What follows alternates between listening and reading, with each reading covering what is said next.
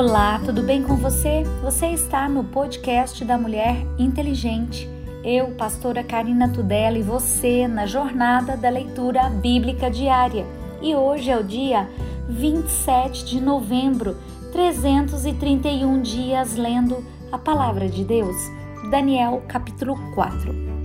Nabucodonosor, rei, a todos os povos, nações e línguas que moram em toda a terra, paz vos seja multiplicada. Pareceu-me bem fazer conhecidos os sinais e maravilhas que Deus, o Altíssimo, tem feito para comigo. Quão grandes são os seus sinais e quão poderosas as suas maravilhas. O seu reino é um reino sem pitérrimo e o seu domínio de geração em geração. Eu, Nabucodonosor, estava sossegado em minha casa e florescente no meu palácio. Tive um sonho e me espantou, e as imaginações da minha, na minha cama e as visões da minha cabeça me turbaram. Por mim, pois, se fez um decreto pelo qual fossem introduzidas à minha presença todos os sábios da Babilônia para que fizessem saber a interpretação do sonho. Então entraram os magos, os teólogos, os caldeus, os adivinhadores, e eu contei o sonho diante deles, mas não me fizeram saber a sua interpretação. Mas, por fim, entrou na minha presença Daniel, cujo nome é Beltesazar, segundo o nome do meu Deus, e no qual há o Espírito dos deuses santos, e eu contei o sonho diante dele. Beltesazar, príncipe dos magos, eu sei que há em ti o Espírito dos deuses santos, e nenhum segredo te é difícil. Dize-me as visões do meu sonho que tive e a sua interpretação.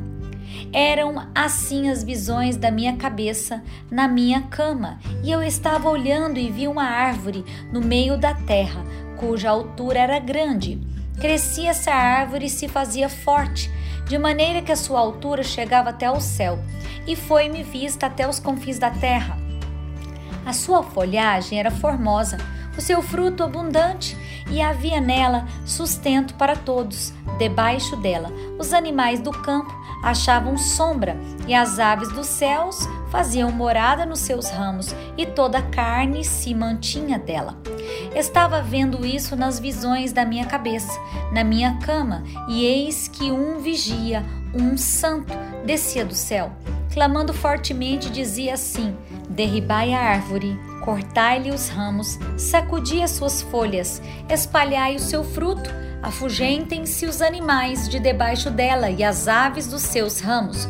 Mas o tronco com as suas raízes deixei na terra, e com cadeias de ferro e de bronze na erva do campo, e seja molhado do orvalho do céu, a sua porção seja como os animais na grama da terra. Seja mudado seu coração, para que não seja mais coração de homem e seja-lhe dado coração de animal, e passem sobre ele sete tempos. Esta, esta sentença é por decreto dos vigiadores, e esta ordem por mandado são santos, a fim de que conheçam os viventes que o Altíssimo tem domínio sobre os reinos dos homens e os dá a quem quer, até ao mais baixo dos homens, constitui sobre eles. Isto em sonho eu, rei Nabucodonosor, vi tu, pois, Beltesazar, dize a interpretação. Todos os sábios do meu reino não puderam saber de saber a interpretação, mas tu podes, pois há em ti o espírito dos deuses santos. Então Daniel, cujo nome era Beltesazar, esteve atônito quase uma hora e os seus pensamentos o turbaram. Falou, pois, o rei e disse: Beltesazar, não te espante os sonhos, nem a sua interpretação. Respondeu Beltesazar e disse: Senhor meu, o sonho seja contra os que têm ódio, a sua interpretação para os teus inimigos. A árvore que viste, que cresceu e se fez forte, cuja altura chegava até o céu e foi vista por toda a terra, cujas folhas eram formosas e o seu fruto abundante, e que para todos havia mantimento, debaixo da qual moravam os animais do campo e em cujos ramos habitavam as aves dos céus? És tu, ó Rei, que crescestes e te fizestes forte. A tua grandeza cresceu e chegou até o céu, o teu domínio até a extremidade da terra.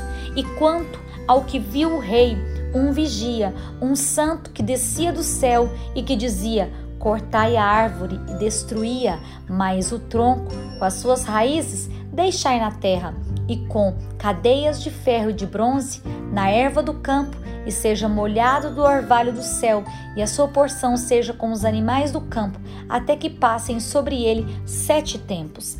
Esta é a interpretação, ó Rei, e este é o decreto do Altíssimo que virá sobre o Rei, meu Senhor serás tirado de entre os, os homens, a tua morada será com os animais do campo, e farão comer erva com os bois.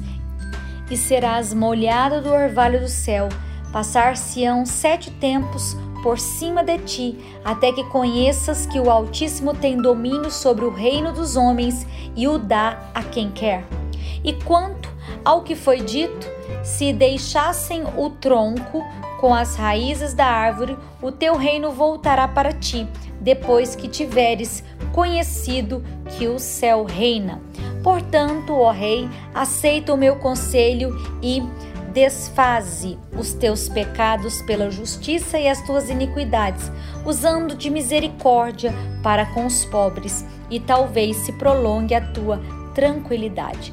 Todas essas coisas vieram sobre o rei Nabucodonosor ao cabo de doze meses, andando a passear sobre o palácio real da Babilônia, falou o rei e disse: Não é esta a grande Babilônia que eu edifiquei para a casa real, com a força do meu poder e para a glória da minha magnificência? Ainda estava a palavra na boca do rei quando caiu uma voz do céu: A ti se diz ó rei Nabucodonosor, passou de ti o reino, e serás tirado dentre os homens, e a tua morada será com os animais do campo. Far-te-ão comer erva com os bois, passar-se-ão sete tempos sobre ti, até que conheças que o Altíssimo tem domínio sobre os reinos dos homens e dá a quem quer. Na mesma hora, se cumpriu a palavra sobre Nabucodonosor e foi tirado dentre os homens e comia erva como os bois, e o seu corpo foi molhado com o orvalho do céu até que lhe cresceu pelos como as penas da águia e as unhas como as das aves. Mas ao fim daqueles dias eu, Nabucodonosor, levantei os meus olhos aos céus e tornou-me a vir o meu entendimento, e eu bendisse o Altíssimo e louvei Glorifiquei ao que vive para sempre, cujo domínio é o domínio semiterno e cujo, e cujo reino é de geração em geração. E todos os moradores da terra são reputados em nada, e segundo a sua vontade, ele opera com o exército do céu e os moradores da terra.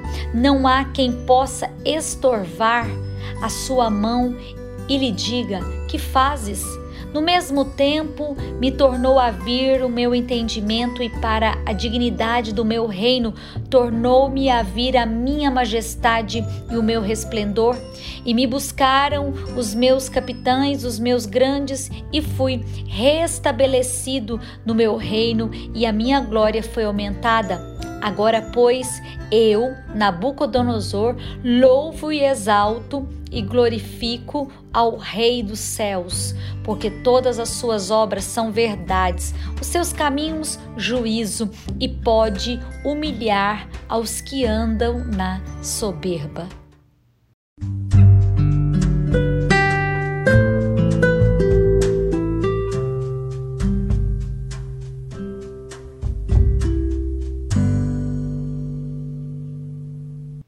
Novo Testamento, segundo a Pedro, capítulo 1. Simão Pedro, servo e apóstolo de Jesus Cristo, aos que convosco alcançaram fé igualmente preciosa pela justiça do nosso Deus e Salvador Jesus Cristo. Graça e paz vos sejam multiplicadas pelo conhecimento de Deus e de Jesus, nosso Senhor, visto como o seu divino poder nos deu tudo o que diz respeito à vida e piedade, pelo conhecimento daquele que nos chamou por sua glória e virtude pelas quais ele nos tem dado grandíssimas e preciosas promessas para que por elas fiquem participantes da natureza divina, havendo escapado da corrupção que pela concupiscências há no mundo, e também é, pondo nisto mesmo toda a diligência, acrescentai a vossa fé e virtude, e a virtude a ciência, e a ciência a temperança, a temperança, a paciência, a paciência, a piedade, a piedade, a fraternidade e a fraternidade, o amor. Porque se é em vós houver e aumentarem estas coisas, não vos deixarão ociosos nem estéreis no conhecimento do nosso Senhor Jesus Cristo. Pois aquele em quem não há estas coisas é cego nada vendo ao longe, havendo-se esquecido da purificação dos seus antigos pecados.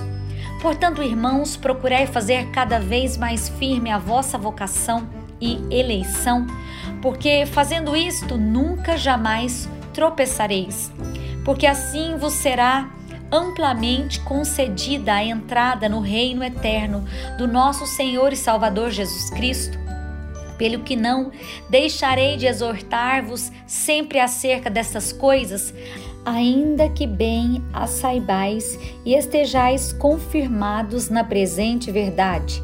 E tendo por justo, enquanto estiver neste tabernáculo, despertai-vos com admoestações, sabendo que brevemente hei de deixar este meu tabernáculo, como também nosso Senhor Jesus Cristo já nos tem revelado. Mas também eu procurarei em toda a ocasião que depois da minha morte tenhais lembrança destas coisas, porque não vos fizemos saber a virtude e a vinda do nosso Senhor Jesus Cristo, seguindo fábulas artificialmente compostas, mas nós mesmos vimos a sua majestade porquanto ele recebeu de Deus Pai honra, glória, quando da magnitude glória lhe foi dirigida, e seguinte voz: Este é meu filho amado, em quem me tenho comprazido. E ouvimos esta voz dirigida do céu, estando nós com ele no Monte Santo. E temos muito firme a palavra das profetas, a qual bem fazeis em estar atentos, como uma luz que alumia em lugar escuro até que dia esclareça e a estrela da alva apareça em vosso coração, sabendo primeiramente isto, que nenhuma profecia da Escritura é de particular interpretação, porque a profecia nunca foi produzida por vontade de homem algum, mas os homens santos de Deus falaram inspirados pelo Espírito Santo.